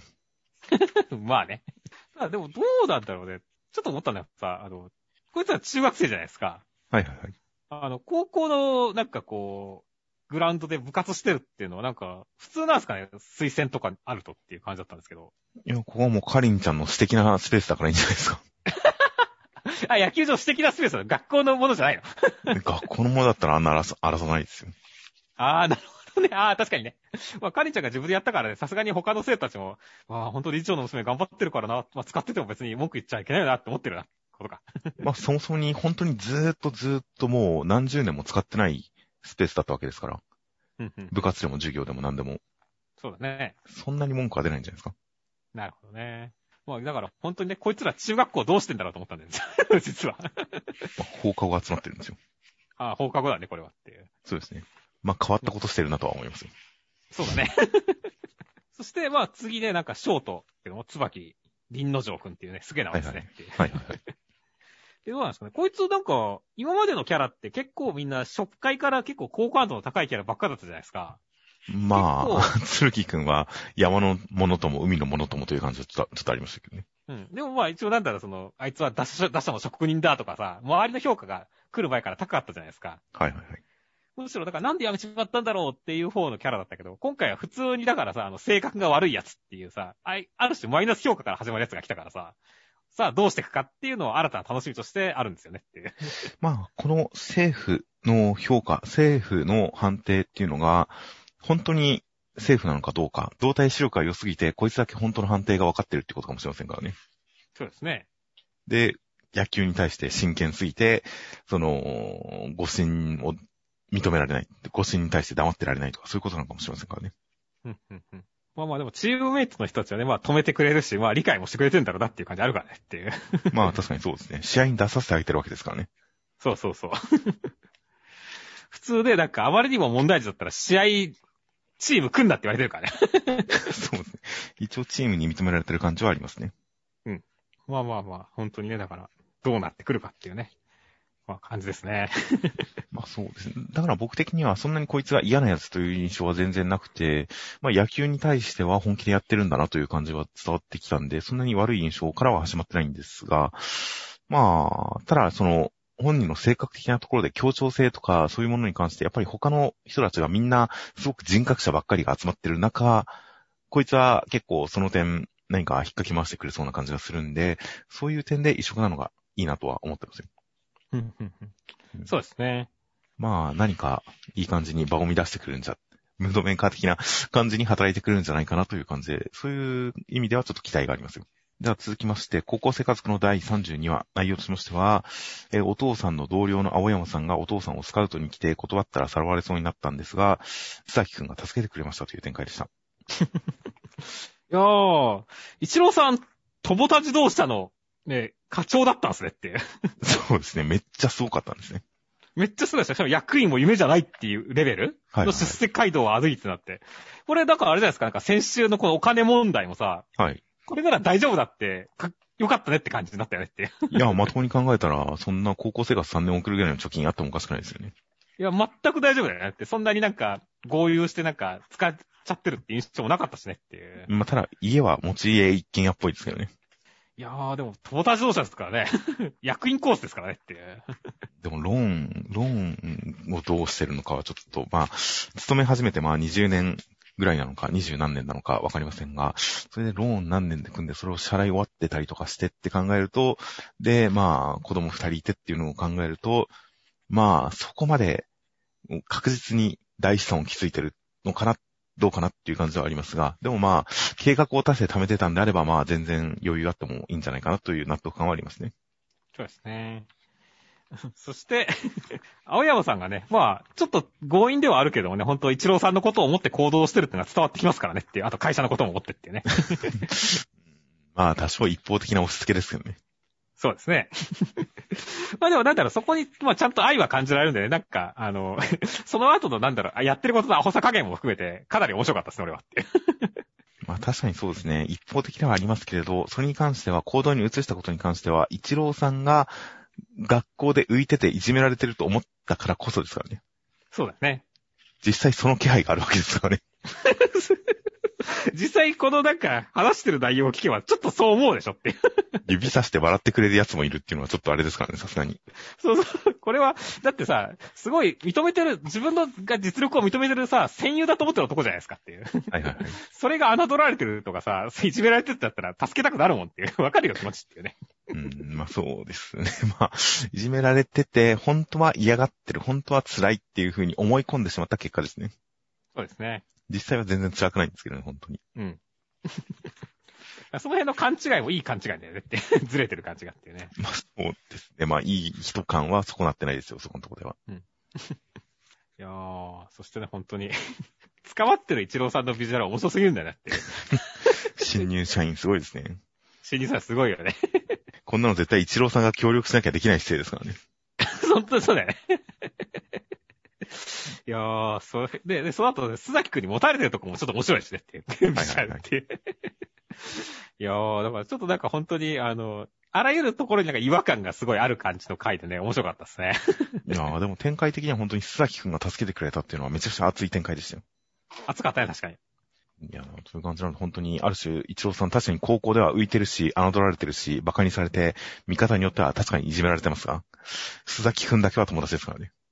そうですね、友達ですからね。いや、だから本当に、この青山さんに対していろいろ言われてる時も、須崎くんのことを知らないくせにと思ってましたから、僕は。そうなんだ。一郎さんも須崎くんのこと言えばいいのにって思ってるぐらいですから。だから最後須崎くんが助けてくれる展開っていうのは本当に痛快でしたよ。はいはい、そうですね。いやー、本当だ親友感あるよな、この二人って。いやー、本当に。という感じで、いや、高校の、あの、バレー部のライバル対人事部の課長の間で揺れ動く一郎さんという、まあ揺れてませんが、うん揺れてないですね、全く。お父さんの取り合いという、そういう三角関係がここで成立してますからね。おっさんずラブですねって。いやー、大変、その点もなんか、ドキドキする展開で、いやー、高校生家族というのが本当にまた新しいステージを開拓したな。今までの高校生活をメインに据えるのとはまた違った方向で面白さを開拓してくれたなというのが大変今週は、あのー、喜ばしい回でした。はい。では続きましてが、坂本デイズの第17話、内容としましては、殺し屋の、えー、マシモさんというのがやってきて、ただバカなんで追い返されたんですが、町内の騒げ大会に参加したら、マシモさんがチームに入れてくれって言うんで、入れてあげたらめちゃくちゃ強そうなんですが、そこで坂本さんがターゲットだってバレましたという展開でした。いや、今週この、あの、サバゲーアクションカット全部かっこよかったですね。いやー、めちゃくちゃかっこよかったですね。うん。そう、そしてその一番かっこいいのが最後の銃突きつけ合うところっていうね。はいはいはい。いや、だからすげえいい引きだって思ったし、いや、本当に坂本デイズ、画力あるなって思うよって感じでしたね。いや、本当ですね。誰だったか、内藤康弘さんだったか、誰だったか何だったか、なんかコメントか何かで、やっぱりその、複数人が銃を向き合うっていうのは、本当にそのガンアクションの一番の、その、花だと、見せ場だと、そういうことをおっしゃってましたからね。で、本当にその、定番の構図ですが、それは定番になるだけの魅力が間違いなくあるなと思いますよ。そうですね。そして、まあ本当にね、あの、新キャラの、まあ、マシモさんですけどね。まあまあまあ、なんか、このままレギュラー化しそうな雰囲気ですよねって。そうですね。と、だから、ね、どんどんどんどんね、このエピソードでもっともっと魅力出してほしいなってますねってはいはいはい感じでしたね。そうですね。結構この鳥を飼ってて可愛がってて、そいつに語りかけつつ、何か、ものすごい辛い境遇だけどめげずに頑張っている、ネジのぶっ飛んでいる実力派の強い人っていうので、ちょっとなんか僕は第1話、チェーンソーマン第1話のデンジ君を思い出したんですが、はいはいはい。なんかそれに通じる魅力があるな、かっこいいな、愛せるなっていう感じがあってよかったですよ。そうですね。まあまあ、お金があったら別に坂本さん殺さないでいいんですかね。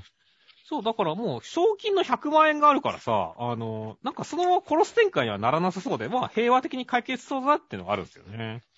まあそう。ただまあ、坂本さん殺したら10億ですからね。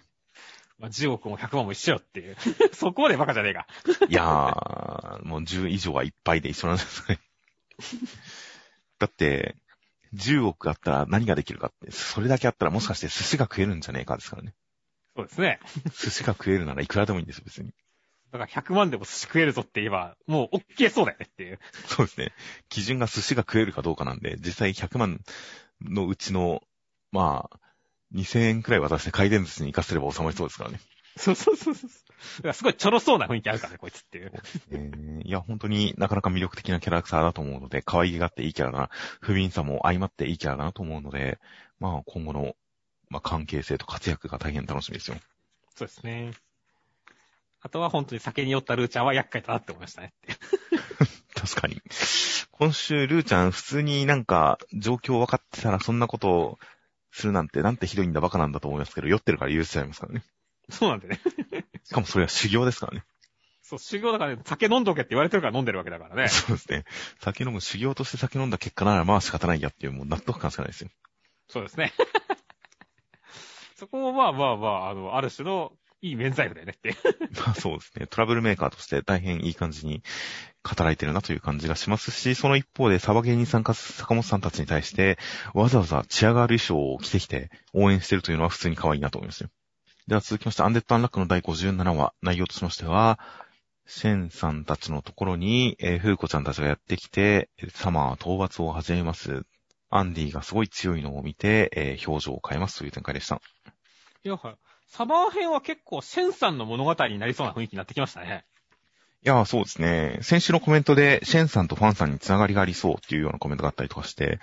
まあ、どういった要素なのか、まあ国籍が近そうなのか、まあ国籍が近そうだからなのかわかりませんが、確かにそのコメントを見て、あまりこの二人結びつける意識は僕の中ではなかったですが、そのコメントを見た上でだと、何かやっぱ今週遠くからこちらを伺ってるファンさんみたいなところとか、あのー考えてもなんかありそうな気がしてきますね。そうだね、ありそうだよね。だからその辺がすごいいいドラマ立てになりそうで、期待値高いですし、まあ今週だけで言ってもね、本当にシェンさんとムイちゃんの、このやりとり、微笑ましくてよかったよねっていう。はいはいはい。ね、ムイちゃん、僕のことは軽蔑してますっていうね、この、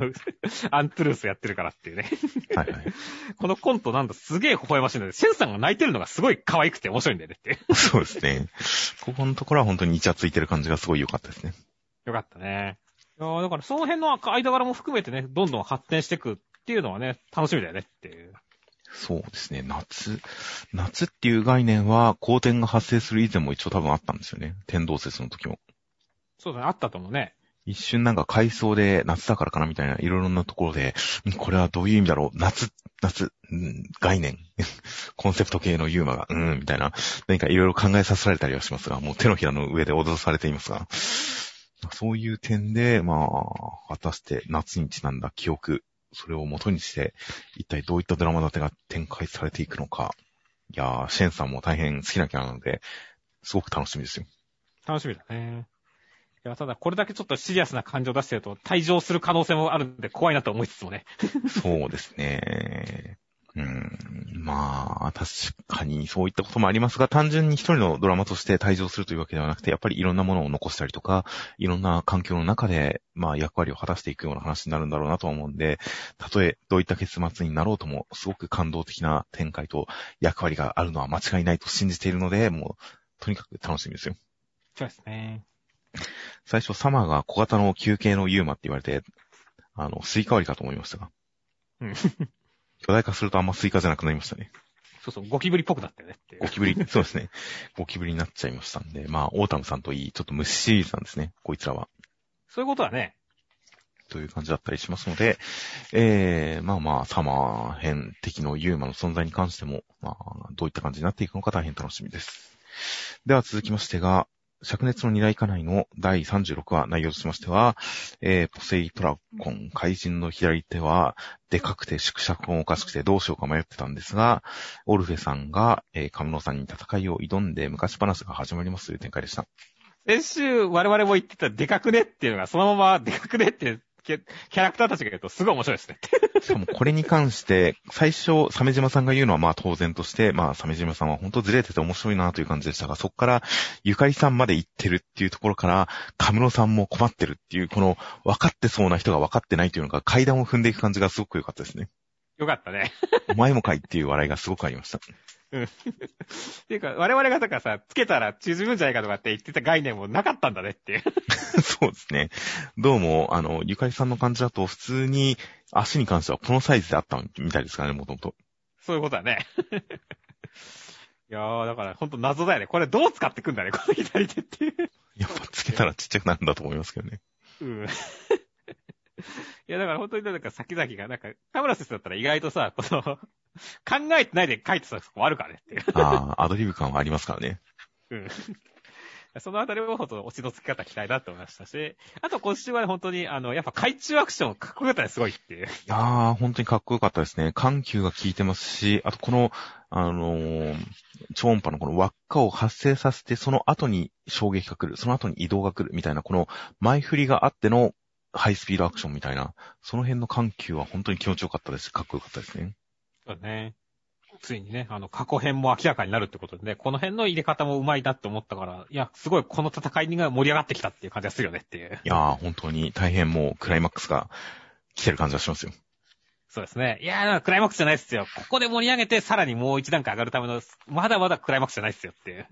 ね全然ここで一回盛り上げ切った後に続けられるのも田村先生だと思ってますからね。その通りだね。全然そういった期待もありつつ、まあ、本当にこの盛り上がり、すごく楽しんでいけたらなと思います。はい。では続きまして、ジャンプショートフロンティア。今週は、えー品出しの幽霊、中畑林太郎先生が載っていました。という感じで、中畑先生、えー経歴としましては、最初のお名前が出るのが、2018年5月期のジャンプ新世界漫画賞の、えー準入選を怪獣たちのエンパシーという作品で、えー準入選受賞。そして、その作品が、ジャンプ期間2019年ウィンターボリューム1号に掲載されデビュー。で、その後2020年のえージャンプ期間スプリングに、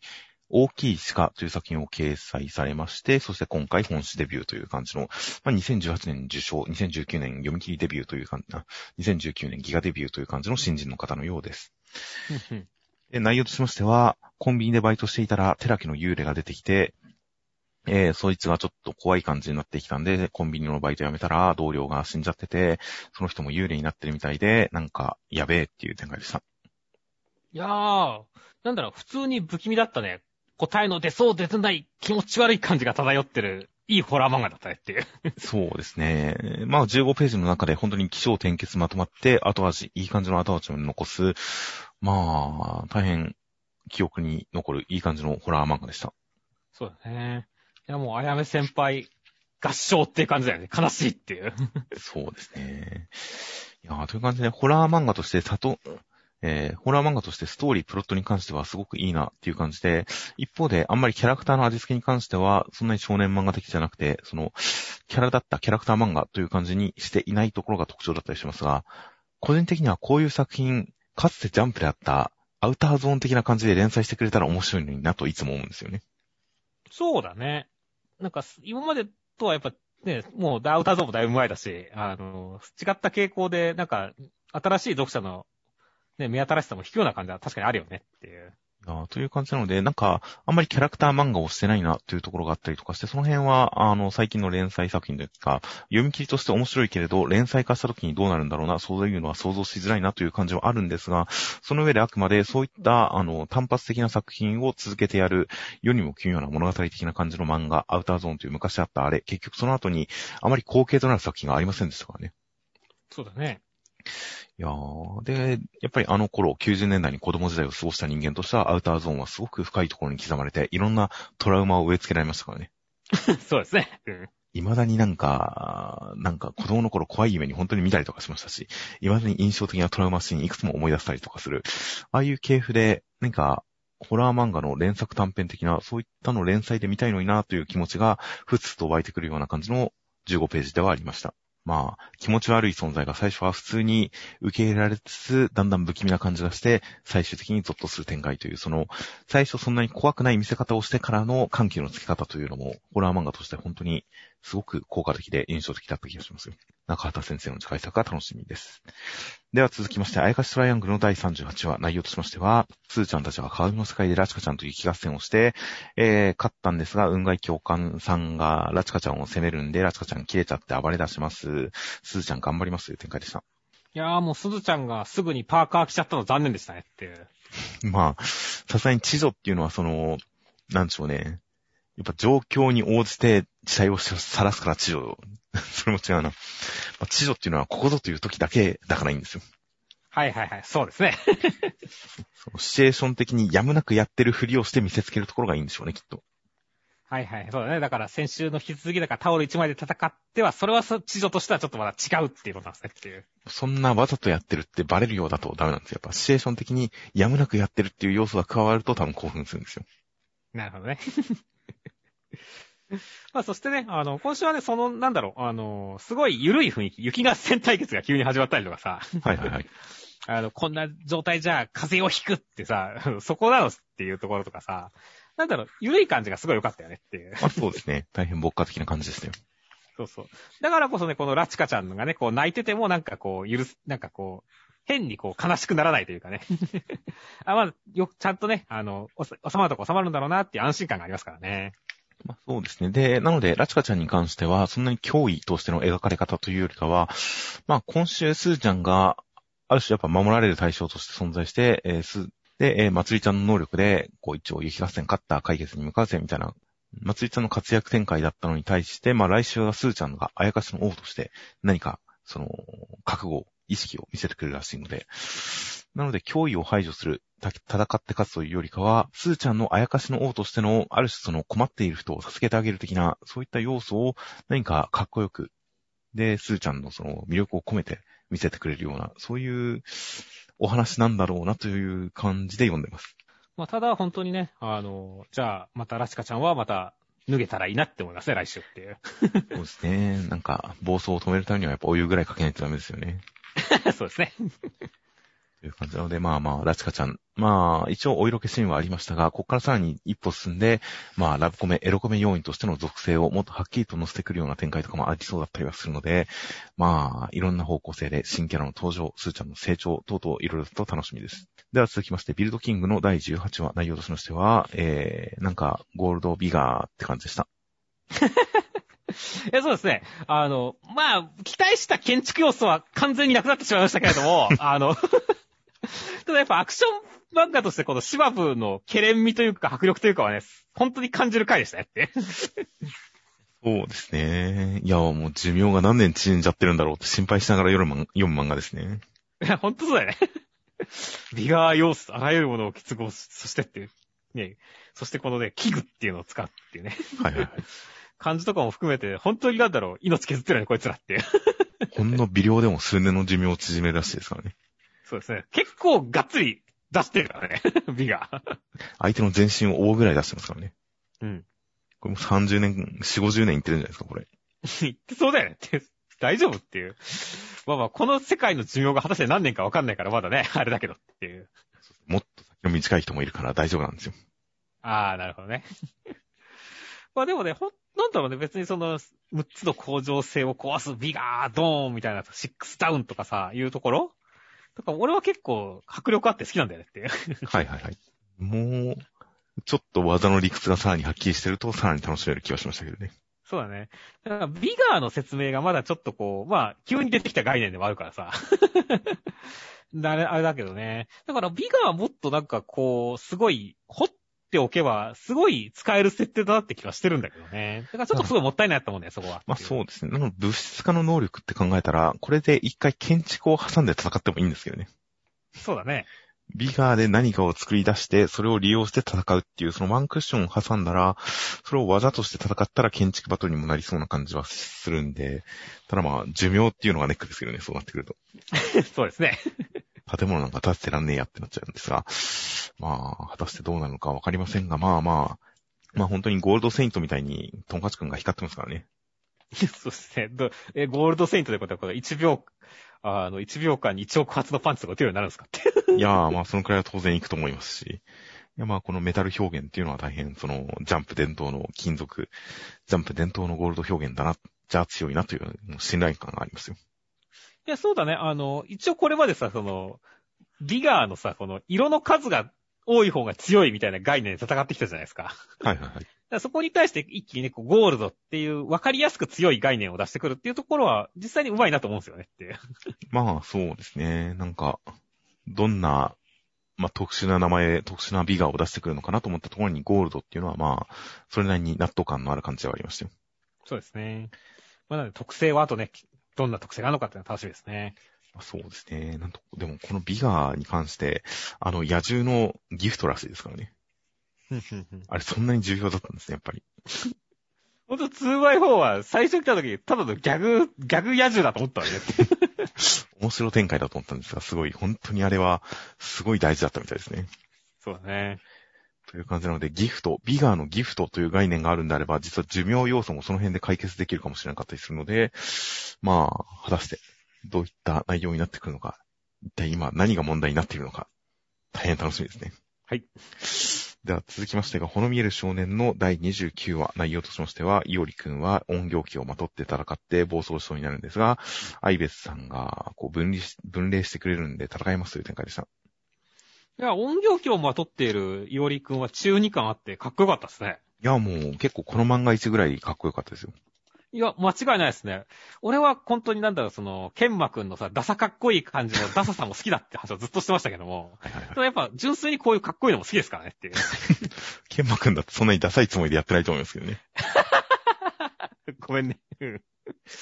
本当にイオリくんかっこいいですし、で、最後にちゃんと分霊結界で共闘するという展開も、まあ一人じゃないから戦えるっていうちょっと成長要素が感じられたんで、まあ、すごく盛り上がる展開だなと思いました。え、そうだね。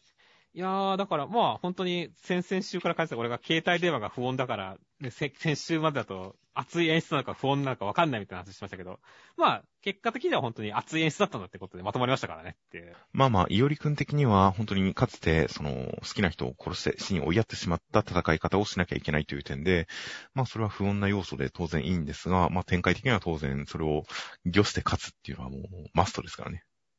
王道ですからね。だからまあ、ちゃんと全てを活かした展開でしたよ。そうだね。まあそしてね、本当に、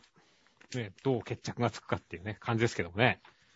そうですね。もう、ここに千住さんもやってきたみたいですからね。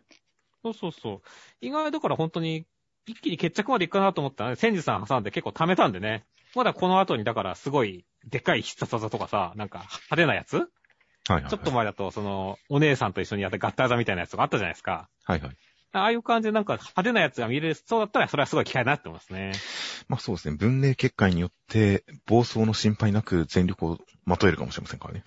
そうですね。あとは能力で言ったらこれ、あの、ケンマくんたちを奪い返すときに、この音行機の腕がすごい何股にも分裂して、腕が増えて取り返してる感じになるんですよね。そうだね。それはちょっと千住さんチックだったりするんですよね。ああ、確かにね。この辺の能力が似通ってるっていうところとか、すごい気になったりもするんで、その辺を活かした、その辺何か因縁づける感じの戦い方とかもあったりするのかな、設定とかもあったりするのかな、とか、いろんな期待はあるような、何かかっこいいビジュアルでした。まあ、あとは本当にね、レタちゃんが、いや千住さんが出てきたことによってさ、盛り上がってはきたけども、レタちゃんがちょっと、茅の外に置かれてる感じがあるんでね。はいはいはい。なんかこのまま光だーとかね、腕だーとかって言って、すごいなんか、こう、反応ボットみたいにならないで、頑張ってほしいなって思うんですよねっていう。ああ、そうですね。ある種本当に、だから、先々週、先週とかでも言いましたが、彼女の事情、どういう生活を送ってきたのか、どういう覚悟があってこうなったのかっていうのが、全然描かれていないので、悪役として悪役の方に感情を移入しづらい状況があったりするんで、意外と、実は彼女はやっぱり根は悪い人ではないとか、そういう何かがあって、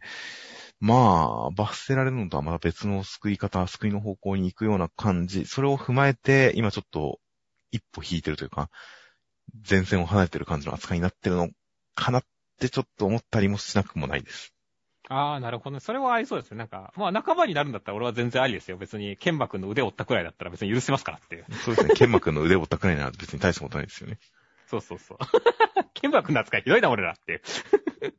いやでもまあまあ、ちょっと距離を置いて、戦いと距離を置いてるっていう展開は、まあ、何か彼女の扱いを本当の悪役とは違ったところに持っていこうとしてるのかなという感じはなくはないんで、まあ、展開があるならそれは楽しみです。はい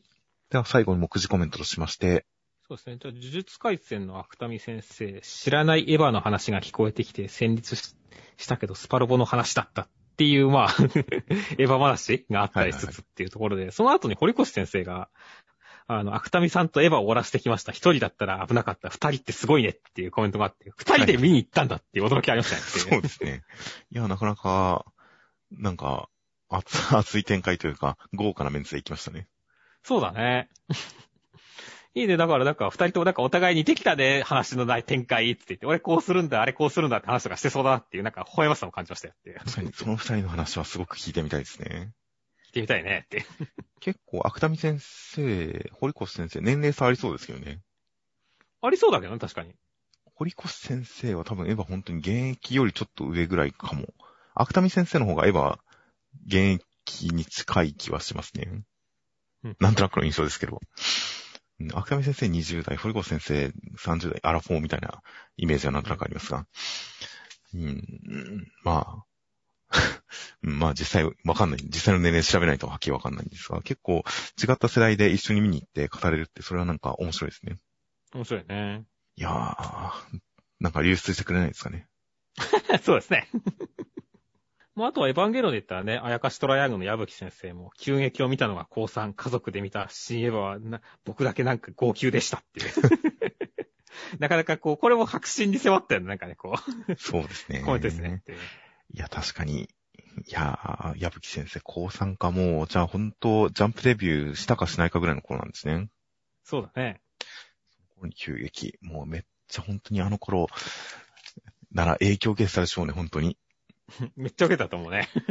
いやー、な、うん一人だけ号泣してももう何も不思議ではないですよ。何も不思議じゃないと思いますね。あとは、アンデッド・アンラック戸塚先生、バドワイザー書いてくれた先月鈴木さんの読み切り先週載ってるのに紹介遅れたすまーんということで、先週のあのーオチムシャークは、あのー戸塚先生のところのアシスタントさんみたいですね。おーそうなんですね。うん、といった、そういった指定関係があったようで、大変、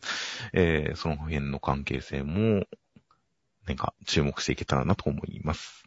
うん。あとはもう季節柄花粉症のコメントをかしてる方が多くて、破壊神まぐちゃん神木先生、年々花粉症がひどくなってきており、対策グッズを買うも毎回使うのを忘れます。という、それはちょっと良くないですね。よくないですね。対策系、薬系は前もってやるのが大事らしいですから。で、高校生家族仲間先生、例年より微微妙に鼻がムズムズするんで、少しずつ花粉症になってきているのかも、という、そういったかもという感じ。そして、えー、ワンピース小田先生、デビューしました新人です。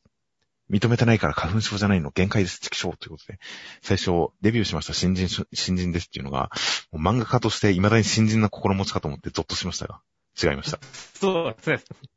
それだったら俺もビビりますよ。じゃあもう、他の漫画家は何だと言うんだって思っちゃいますからね。そうですね。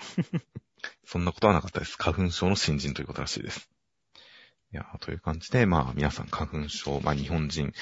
花粉症が治るような技術も開発されているような、そういったニュースもあったりとかしましたんで、いずれ報告されるかもしれませんが、まあ僕は花粉症になったことないので、へーという感じで聞いています。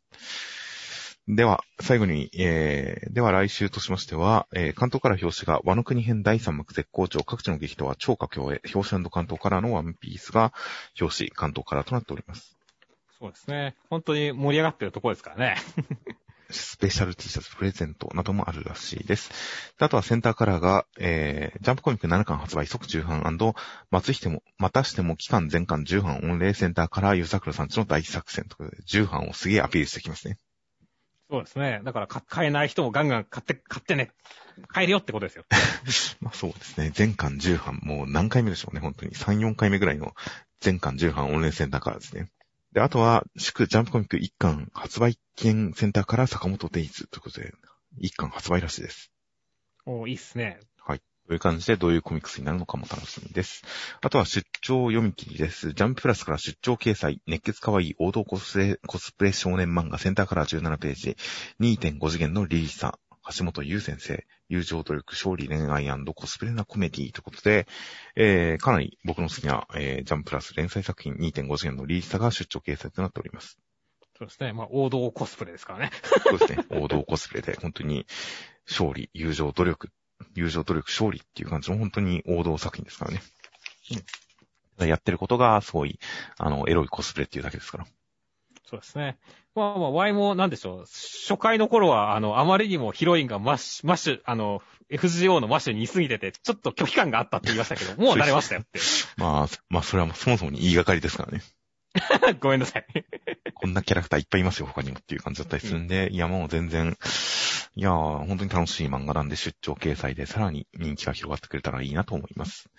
という感じで、えーでは先週の動画、広告、えー、犬さん、黒沢さん、ナインテラさん、笹田さんの4名の方が広告を出してくださいました。